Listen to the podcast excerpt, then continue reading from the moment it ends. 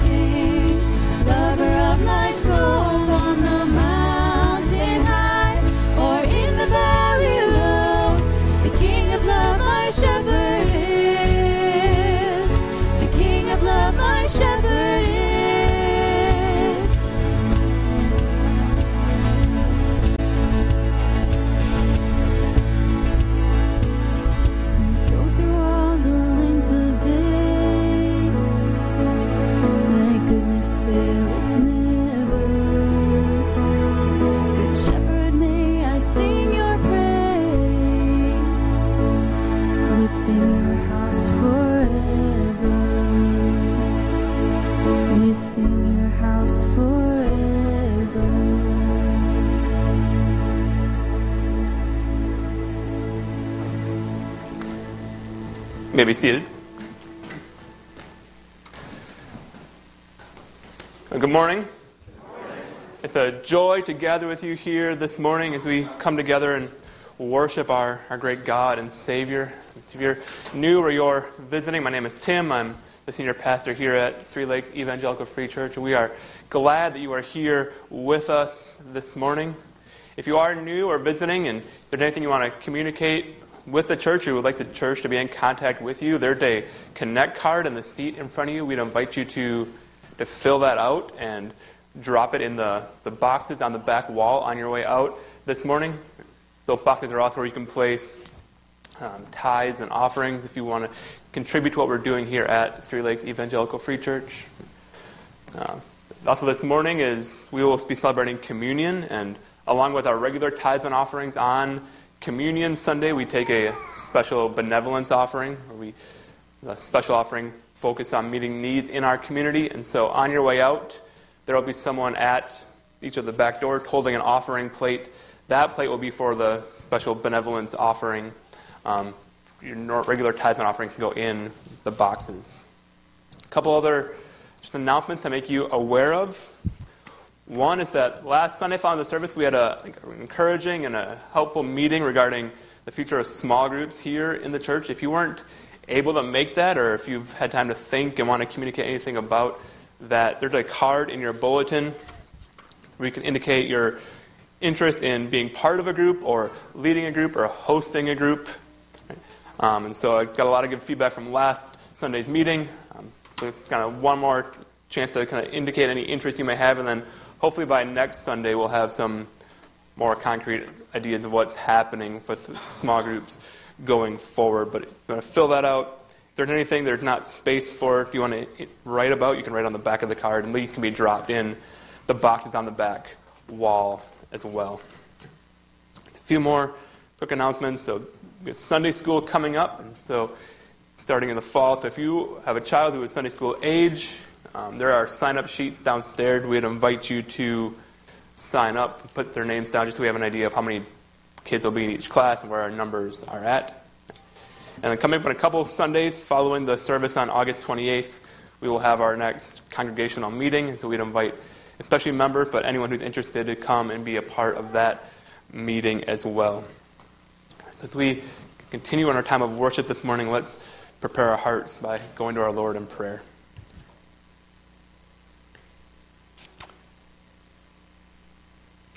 Father, we thank you for the chance to gather together in this place that you've brought each of us here. You've been at work in each of our lives throughout this week and throughout our lives to bring us to this place. And so, whatever work you would do in each of our hearts this morning, pray that our hearts would be receptive to it. Pray that you would be at work to conform us into the image of your Son and to spur us to live lives that more fully and more perfectly bring you glory in all that we do. Father, we pray for those in our, our church family who are hurting, whether it's physical pain or emotional pain or spiritual pain. Pray that you would be with each person who is going through times of struggle, that even in the midst of struggle, they'll be able to see your goodness and see your hand alongside them. Father, I pray for us at the church that we would be light in this community, in our neighborhoods, in our workplaces that as we gather together here as your people, that it would equip us, it would encourage us, that we can go out from here as your representatives, seeking to advance your kingdom in each of our spheres of influence. So God, as we sing this morning, as we hear your word this morning, you fix our hearts and our minds on you? That we can glorify you, we can learn from your word, we can become more like Jesus. Pray it in Jesus' name. Amen. Do you stand as we continue singing this morning?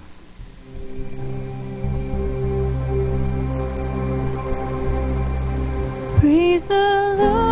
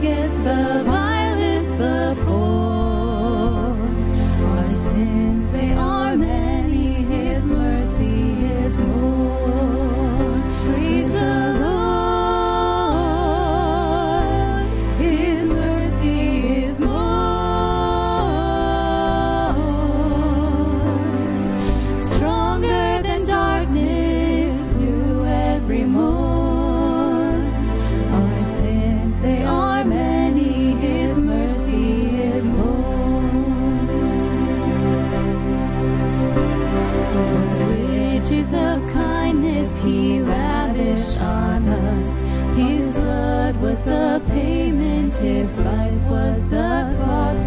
We stood.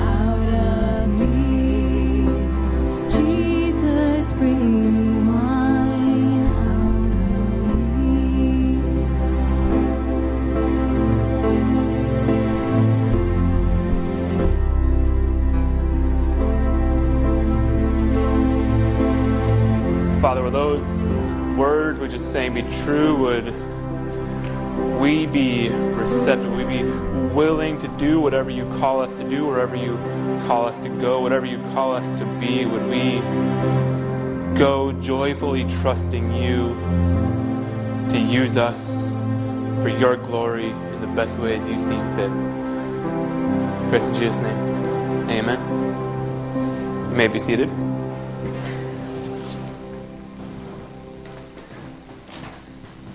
If you're a child age four through seven, you can you are dismissed to go to children's church downstairs.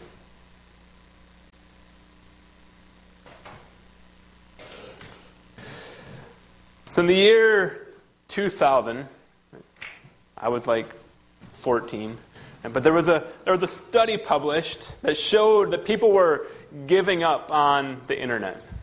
According to this study, there are 28 million Americans who were, quote, former internet users. And then they had had internet for a while and then gotten rid of it, given up on it. Until that study comes out and it led to a stream of articles like this one. That the internet may just be a passing fad as millions give it up. Or there was this article in The Guardian, a pretty well respected newspaper, and then it the author writes The internet might end up looking, in hindsight, a lot like CB radio. Initially a cult among specialists, then a sudden skyrocketing surge in popularity, and then, well, not much, really. Mentioning one's email address at the better sort of party, it seems, might one day be as déclassé as loudly informing the assembled gathering of one's CB call sign. And so, like, internet going the way of CB radio. Like, that was the prediction. And of course, like in hindsight, these kind of predictions seem ridiculous. Like, like maybe you're sitting there now thinking, like, how could anyone possibly think that? How could anyone possibly think the internet was ever going to go away? Right? But if you are find yourself having those thoughts, like you're exhibiting something called hindsight bias. And hindsight bias is this idea that it's a common tendency for people to perceive past events as having been more predictable than they actually were. Like looking back, like in, in hindsight, the, the ubiquitous pervasiveness of the internet feels inevitable. Right? Of course, it was going to be everywhere in 20 years. Right? But in 2000, like that wasn't obvious. Like even experts in their field struggle to predict future events. There's this researcher, Philip Tetlock, and he he conducted a study called the Good Judgment Project, and he followed 300 experts in their field over a 20 year time frame. So he asked them to predict geo- geopolitical events in their field of expertise. Right? So he asked questions like Will the Soviet Union disintegrate before or after 1993? Right? Or not at all, right? And for each event, the experts were given three possible outcomes and ascribed to and have to ascribe a probability in the form of a percentage to each event. Right? So maybe it's 40% of option A, 20% of option B, and 40% of option C. Like they're given 100% to allocate however they wanted. And Tetlock found that these experts would have performed better if they had just assigned 33% to every possible outcome. Right? Or as one author put it, the experts struggled to perform better than dart throwing chimps. Like, like all that to say, right? Understanding how future events will play out is hard. And oftentimes, like the future plays out in ways we never could have predicted. And yet we can look back on how the, we can look back on how things played out, and it seems obvious, right? That of course it must have played out that way. And we can scoff at anyone who predicted that it would turn out differently. And I think we, or at least I, can do the same thing with Jesus' disciples. Like, like I tend to treat them like with a strong hindsight bias, right? Like, like how could you not understand disciples who Jesus was and what he came to do? Like in today's passage, like, in today's passage, Jesus is going to tell his disciples exactly right, what's going to happen to him when they get to Jerusalem. He's going to tell them everything. And then Luke's going to tell us the disciples did not understand any of this. And so easy for me to sit here on this side of history and think, those disciples, like, what morons? Like, how did you not see that coming? But he told you. But when I think that way, I think it's my hindsight bias coming through. And I'm not appreciating just how, how radical and unexpected what Jesus did really was if I try to put myself in the disciples' shoes, if I try to think of what everyone in that culture expected the Messiah to be, right, which was a, a conquering military leader, and I remind myself that the, the disciples were convinced that Jesus was that kind of leader. And I think about how I would have reacted if this man I was convinced was going to be a great military leader suddenly told me something like, We're going up to Jerusalem and everything that's written by the prophets about the Son of Man will be fulfilled. Like, he will be delivered over to the Gentiles. They will mock him, insult him, and spit on him. They will flog him and kill him. And on the third day, he will rise again. If I was a disciple, thinking all the things the disciples thought, and I heard Jesus say that to me, like, I probably would have assumed he was speaking in some kind of code. Oh, there goes Jesus again. He's always speaking in parables. Right? I don't know what this one means, but certainly it's not what he's actually going to do. Like there's some code here. Like he, he can't actually be serious. But of course, Jesus was serious. Even though the, disciples couldn't see it, there were some in Jesus' day who could see the truth of who Jesus was. And in today's passage, we see that ironically, like one of the people who could see the real Jesus was a blind man. Well, the disciples, you know, they had the physical ability to see, were blind to the reality of who Jesus was. And so through this passage, we see that like, spiritual sight is infinitely more valuable than physical vision. We're going to be in Luke chapter 18, looking at verses 31 through 43 this morning. If you have a Bible, I invite you to turn there, or the verses will be on the screen as well. And as we go through this passage, what I want to do in our time together this morning is look at five things that spiritual sight enables us to do. So, with that in mind, I want to read the whole passage first, then we'll come back and look at each of the five things individually. So, starting in Luke chapter 18, verse 31, we read this Jesus took the twelve aside and told them, We are going up to Jerusalem and everything that is written by the prophets about the Son of Man will be fulfilled. He will be delivered over to the Gentiles. They will mock him, insult him, and spit on him. They will flog him and kill him. On the third day, he will rise again. The disciples did not understand any of this. His meaning was hidden from them, and they did not know what he was talking about. As Jesus approached Jericho, a blind man was sitting by the roadside begging. When he heard the crowd going by, he asked what was happening. They told him, Jesus of Nazareth is passing by. He called out, Jesus, son of David, have mercy on me. Those who led the way rebuked him and told him to be quiet. But he shouted all the more, Son of David, have mercy on me. Jesus stopped and ordered the man brought to him. When he came near, Jesus asked him, What do you want me to do for you? Lord, I want to see, he replied. Jesus said, Receive your sight. Your faith has healed you. Immediately he received his sight and followed Jesus, praising God. When all the people saw it, they also praised God. So the first thing we see that spiritual sight enables us to do in this passage, it, it enables us to embrace God's call. Specifically, having spiritual sight enabled us to embrace God's call on our lives, even when it seems hard. Like, as with everything in life, Jesus is the perfect example of this. Number two, 31 through 33. We see that Jesus is under no delusions about what God's call on his life will mean for him. Again, verses 31 through 33. He took the twelve aside and told them, We are going up to Jerusalem, and everything that is written by the prophets about the Son of Man will be fulfilled. He will be delivered over to the Gentiles. They will mock him, insult him, and spit on him. They will flog him and kill him. On the third day, he will rise again. So, everything's about to happen to Jesus in Jerusalem his arrest, his being mocked, his death. All of it, Jesus said, was foretold by the prophets. Right? And it was all the plan from the very beginning.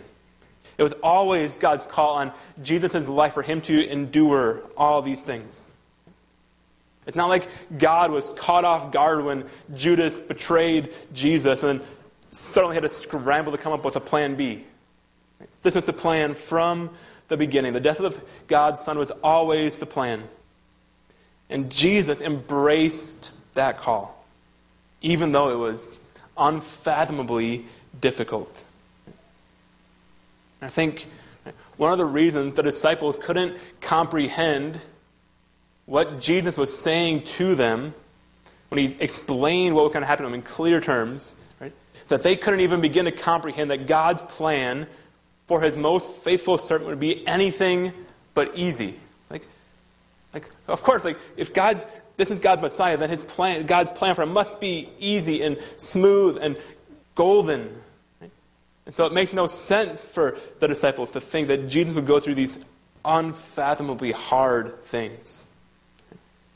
Like that's a mistake I think we're all prone to making. At least I am. Like, like I won't probably say this out loud usually, but like oftentimes in my heart, like, my default thinking is the more obedient I am, the easier God's going to make things for me. That's how I think.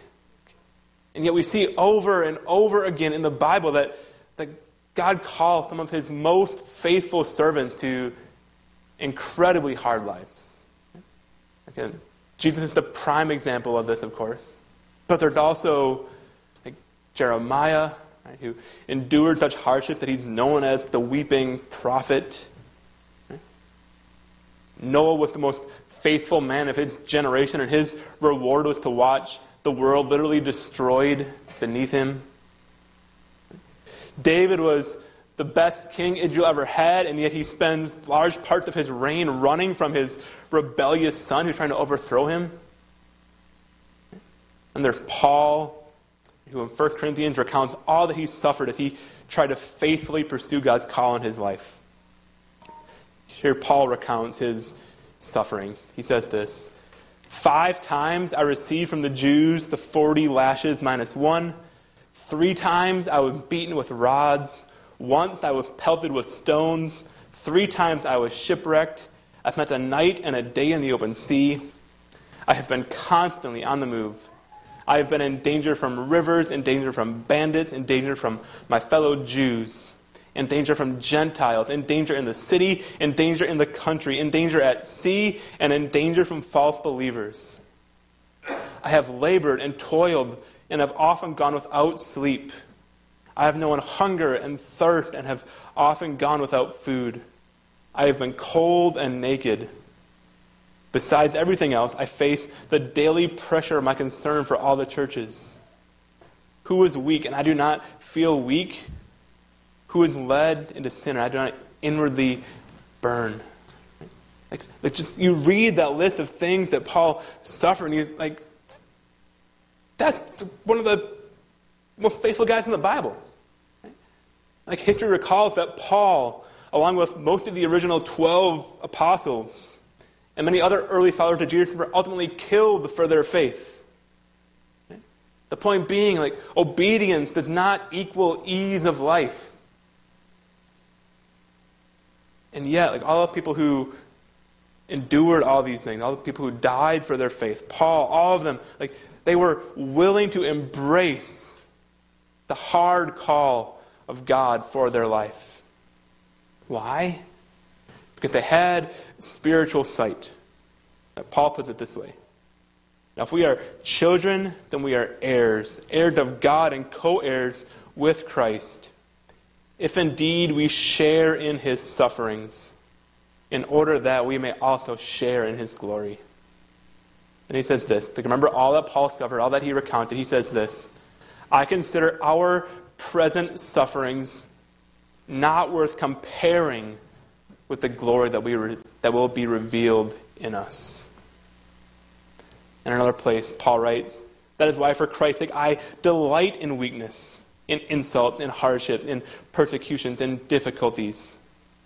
For when I am weak, then I am strong. Because he had spiritual vision, Paul could say, For Christ's sake, I delight in hardships. I delight in persecutions. Likewise, the Apostle Peter, who is no stranger to suffering himself, he could write this.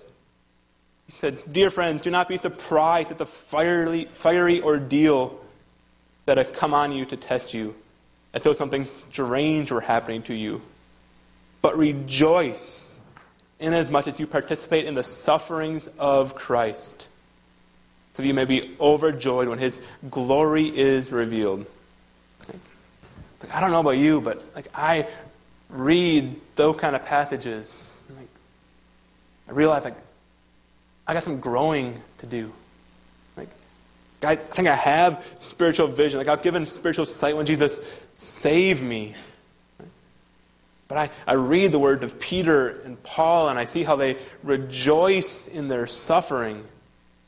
And I realize that though I have spiritual vision, like it is not 2020. I'm not, I'm not eager to embrace and rejoice in suffering and hardship like Paul and Peter. The question then becomes like, how do we get there? How do we get to a mindset like Paul and Peter had when it comes to sufferings? Both Paul and Peter, in their writings, attribute their rejoicing and suffering to two things. The first one is that both Peter and Paul saw their, their hardship and their suffering as sharing in Christ's suffering. But Paul said it this way We are heirs of God and co heirs with Christ if indeed we share in his sufferings. And Peter says, Rejoice in as much as you participate in the sufferings of Christ. So, one of the ways we can grow in our ability to embrace God's hard call in our life is, is seeing our hardships as sharing and participating in Christ's own suffering. And we, we remind ourselves of all the hardships, all the trials that Christ endured for us on our behalf. And reminding ourselves of that, then we are then better equipped to face trials and hardships ourselves. The second thing both Peter and Paul do when they face hardships is they, they look forward to future glory. Paul says it this way I consider our present suffering not worth comparing with the glory that will be revealed in us. And Peter says, Rejoice inasmuch as you participate in the sufferings of Christ, so that you may be overjoyed when his glory is revealed. That we, we grow in our ability to embrace God's hard call by looking forward to future glory. Like, I'm, I'm told, though I can't confirm from personal experience, that, that childbirth is a quite painful process. I, what I hear, I can't personally attest to that, but I'll take your word for it. Right? And yet, despite the fact that it's such a painful experience, like Many women willingly choose to go through it multiple times. Why? Well, in part because the joy that comes on the other side of that pain is greater than the pain that the process causes. The same thing true of our relationship with God. We can endure hardship and pain now because we trust that our present sufferings, the Paul says, are not worth comparing with the glory that will be revealed in us, to us. Here's the question I just invite you to consider in light of this. If there's something that you've felt God prodding you towards, calling you towards, but that you've been hesitant to do, hesitant to embrace because you feel like it might be hard. You don't want to deal with the hardship. Maybe you, you feel God prodding you to, to leave your current job, to go to a job where you could serve Him better, but it, the idea of leaving a job is daunting or scary. Maybe you feel God prompting you, calling you to, to move your family or pursue full time ministry or consider missions overseas. Maybe you feel God prodding you to, to radically increase your financial giving or to pursue adoption or to step into some hard family situation. But every time you think about doing any of those things, all the challenges, all the hardships you would face kind of creep in and they cause you to ignore the sense of call that you're feeling. And if that's you, if you feel yourself kind of blocking off, ignoring God's call because of the challenges it may present, then I would just urge you to pray.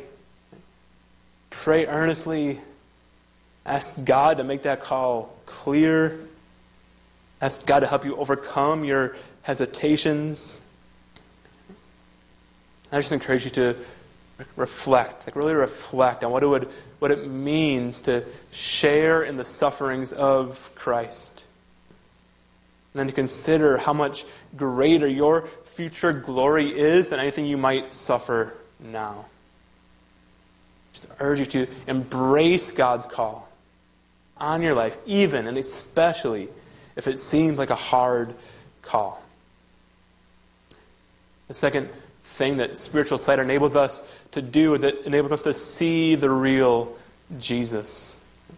A spiritual vision allows us to see Jesus as he really is, and not as we expect him to be or want him to be. As the disciples here were unable to do this. They were so locked into their preconceived notion of who Jesus was that even when Jesus told them plainly what he was going to do, they couldn't grasp it.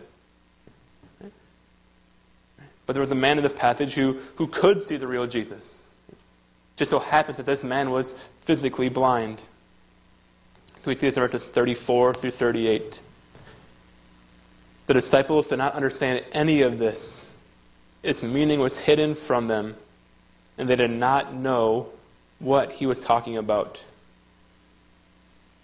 But as Jesus approached Jericho, a blind man was sitting by the roadside, begging when he heard the crowd going by, he asked what was happening. They told him, Jesus of Nazareth is passing by. He called out, Jesus, son of David, have mercy on me. And it's interesting, isn't it, that right, he asked the crowd what's happening, and they say, Jesus of Nazareth is going by. But when he goes to cry out, he doesn't cry out and say, Jesus of Nazareth, have mercy on me. He says, Jesus, son of David, have mercy on me.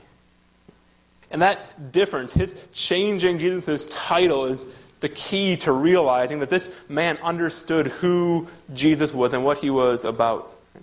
In calling Jesus the son of David, the blind man is acknowledging that he believed that Jesus was the Messiah, the promised one of God.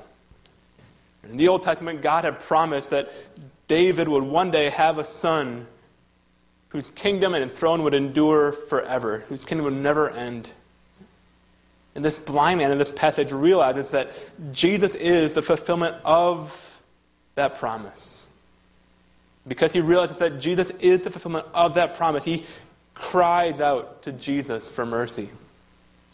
The blind man is able to see the real Jesus to see Jesus as he really is. While the disciples only see Jesus as they want and expect him to be. And again, we're prone to do the same thing. Like, it's so easy to craft a picture of Jesus that fits in our own image of him. And that's why when you look at all the Renaissance paintings of Jesus, look a lot more like a European artist than a Middle Eastern carpenter. That's why people from all different political persuasions can claim Jesus for their side. And that's why the health and wealth gospel is so popular. Right? Because of our own materialism, we want a Jesus that lavishes, lavishes us with material blessing.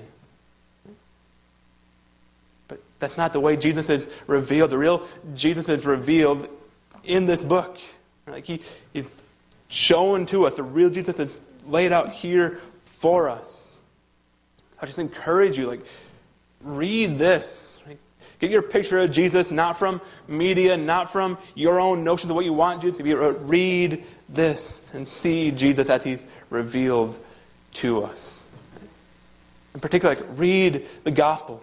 And as you read, I try to see Jesus as he's revealed in the pages. Try, try to put aside any preconceived notions that you have and let him reveal himself to you in his word. It's one of the reasons we're spending over two years at the church going through this book in this sermon series. We want to see the real Jesus. When we see the real Jesus, when our, our spiritual vision improves, one of the things we're better able to do then is to endure rebuke. One of the like barriers that many of us have when it comes to sharing our faith or talking about Jesus with others that we're fearful that we'll be ridiculed or mocked for our faith. We fear that talking about Jesus will lead to harm, to friendships we may have, or it may cause others to judge us or disregard us. But none of those things, none of those fears of rebuke stopped this blind man from calling out to Jesus. Verse 39, we read Those who led the way rebuked him and told him to be quiet, but he shouted all the more, Son of David, have mercy on me. The people walking in front of Jesus were rebuking this man, telling him to be quiet. But those rebukes didn't cause this man to cower away in shame. Instead, he shouted all the more, Son of David, have mercy on me. And for many of us, like myself included, like just, just the possibility of rebuke is often enough to cause me to hold my tongue when it comes to Jesus. But certainly for me, like once I've been rebuked, like my tendency will be to really clam up.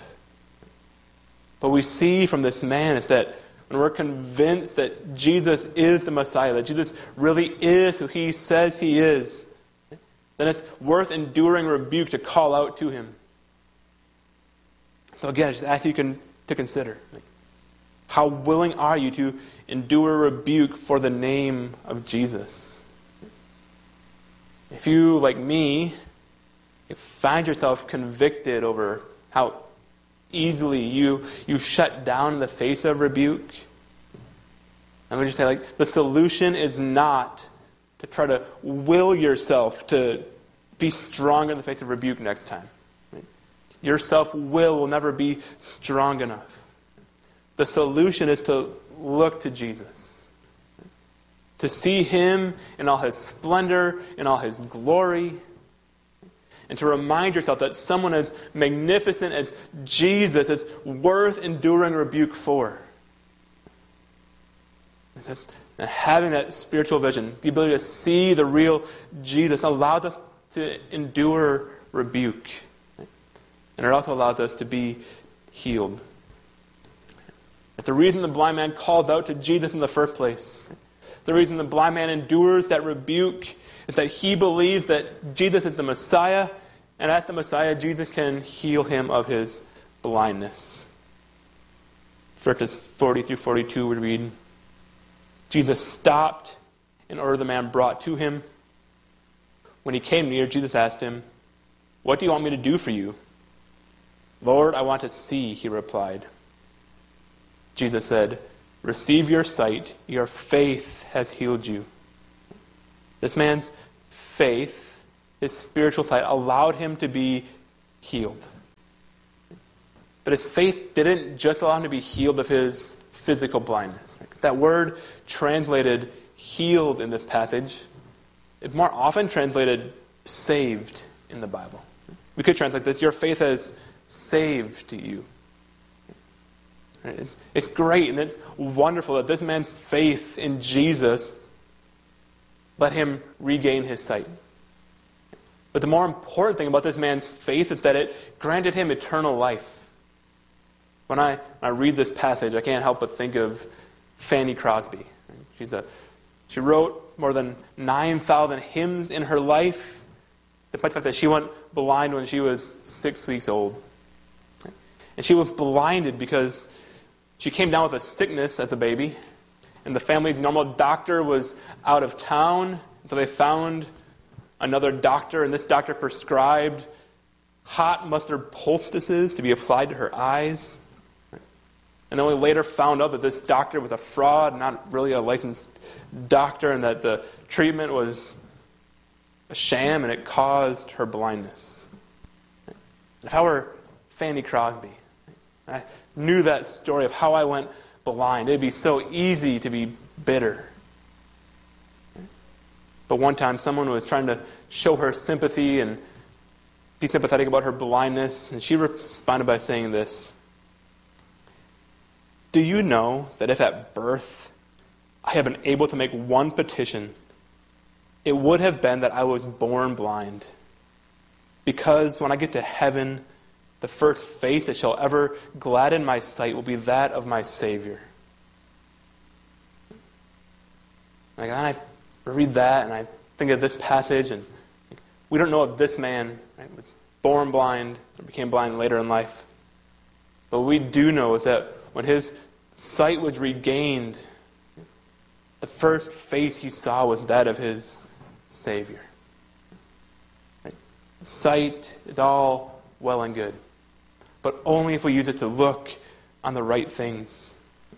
There is no greater way to use our sight, use our vision, than to look on Jesus. And each of us who have, by faith, been healed, been, been healed not just of our physical ailments, but also have had our souls healed of the destruction that sin brings. Each of us who have been healed in the soul. Like we can look forward to the day when we'll behold Jesus face to face in the new heavens and the new earth. If you're here and you've, you've not trusted Jesus, you've not placed your faith in Jesus, then your soul is still broken and needs healing. And I'd invite you to trust Jesus so that your soul can be healed. That you can one day be with Jesus and see Jesus face to face in heaven. And then once we've been healed, that healing enables us to follow Jesus. And the man in this passage, once he had been healed by Jesus, right, he didn't, he didn't just get healed and then go back to his old way of life, doing whatever he wanted to do. Instead, his healing prompted him to follow after Jesus. Verse 43 Immediately he received his sight and followed Jesus, praising God. When all the people saw it, they also praised God the man, after being healed by Jesus, he followed Jesus and he praised God. And his act of praising God caused others to praise God as well. That's, that verse is such a succinct picture of what the Christian life ought to look like. We're healed by Jesus, we're healed through faith. And in response to that healing, we follow Jesus and we praise God, and our praising God prompts others to praise God as well.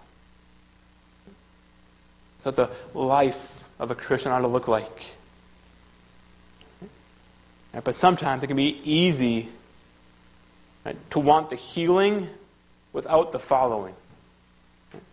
I want to be healed. I want my spirit, my soul to be healed. I want to get into heaven.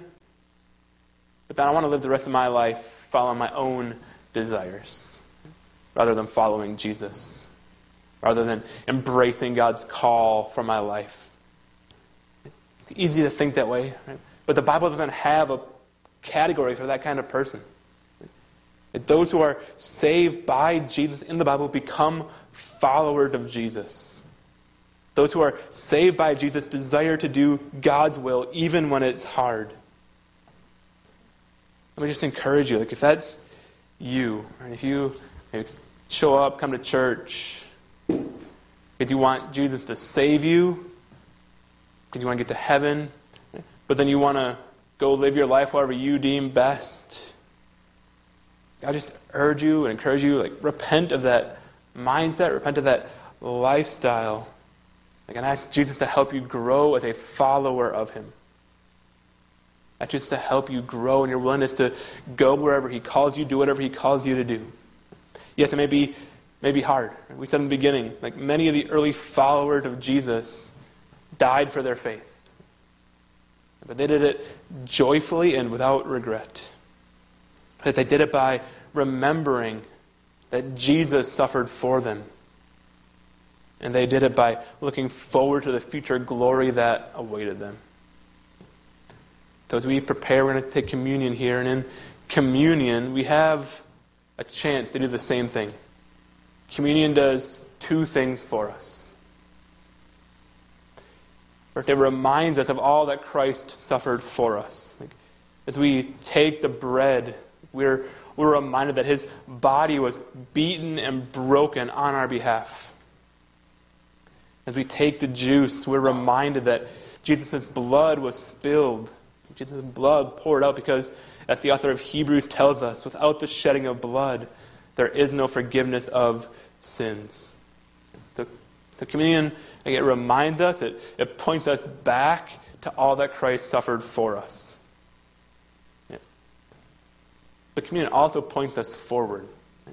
It reminds us of the future glory that we will share as all those who trust in Jesus. Communion points us forward to the day when all who have trusted Jesus will gather together in the new heavens and the new earth, and together we will partake of a meal. A meal the Bible calls the marriage supper of the Lamb. And in that meal, we're reminded that we are one body. We are the body of Christ. We are united under the headship of Christ. So, this picture of unity forever is an important part of communion as well. In 1 Corinthians, we read this Is not the cup of thanksgiving for which we give thanks our participation in the blood of Christ? It is not the bread that we break our participation in the body of Christ. But there is one loaf. We who are many are one body, for we all share the one loaf. Right? So the sense of unity, of being united together as we take communion, is an important part of communion. So, in light of that, we're going to do take communion a little bit differently this morning. And so, the communion elements are up here on these two tables. And so, the, the bread in these trays, right, Paul talked about them being from one loaf. the bread was made technically in two batches, but at the same time. So, close. Right? And so, it, but it's a picture of, of unity we're partaking of the same bread together. And so, in a minute, I'm going to invite you all to come forward. And I invite you to come use the side aisles that you come forward. And if you're sitting in the middle section, you can turn and go back down the middle aisle. If you're on the side aisles, you can go to the outside if you have room. Otherwise, kind of turn and go back down the side aisle. If you prefer gluten free, there are gluten free elements in the baskets up here. And also, if it's, if it's hard for you to get to the front, or if it's hard for you to get back to your seat carrying a cup of juice, you can just stay in your seat and raise your hand, and we'll have someone bring you the communion elements. Right? And so I just want to say, as we come forward, like I think it's important that we see us all coming forward to, to picture that unity, and I think eating bread from one source is significant. Right? We also don't want to be legalistic about it. Right? And so if you, you prefer gluten free or you need gluten free, or if you need someone to bring the elements to you, like by all means, avail yourself of those options. We're going to pray, and then as the music starts, I'd invite you to come and partake. Oh, you come, take the element back to your seat, and we'll partake together once everyone has returned to their seat. Let's pray. Father, we thank you for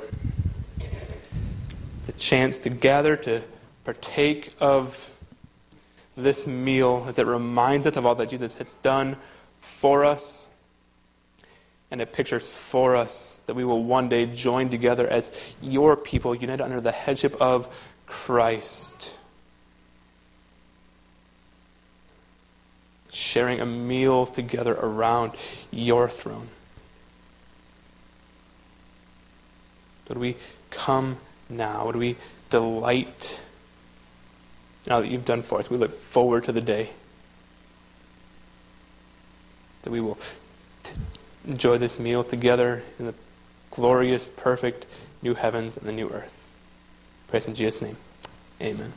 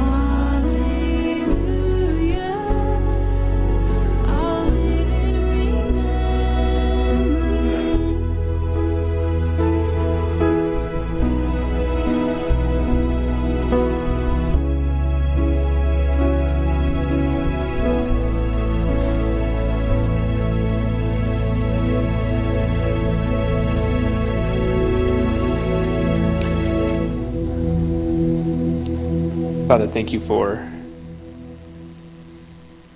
the gift that is the tangible reminder of all that Jesus did for us, the tangible promise of all that awaits us in the future. Thank you for this, this meal that we partake together as we remind ourselves that we are one body united under the headship of Christ. Praise in Jesus' name. Amen. The Lord Jesus, on the night he was betrayed, he took bread. When he had given thanks, he broke it and said, This is my body, which is for you. Do this in remembrance of me. Partake.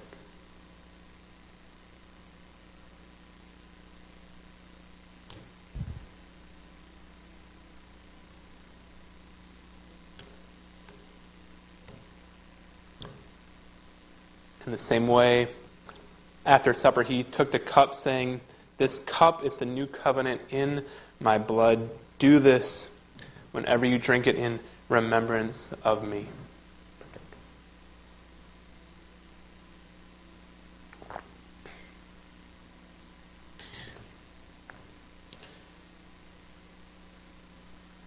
Father, would we remember, would we recall all that Jesus did for us, not just on Sundays, not just when we come to church, but each moment of each day would the amazing work of Jesus and his sinless life and his death on our behalf and his resurrection, would it permeate our thoughts day in and day out? Would we constantly remember all that Jesus did for us? Would it constantly form and impact how we live our lives in a sinful and hurting and broken world? Would we be witnesses to the amazing grace that's found in Jesus? We pray in Jesus' name. Amen. As you go from here this morning, would you go remembering all that Jesus did for you? Would you go delighting in the future that awaits you as a follower of Jesus? And would you go embracing God's call on your life, however hard that may be? You are dismissed.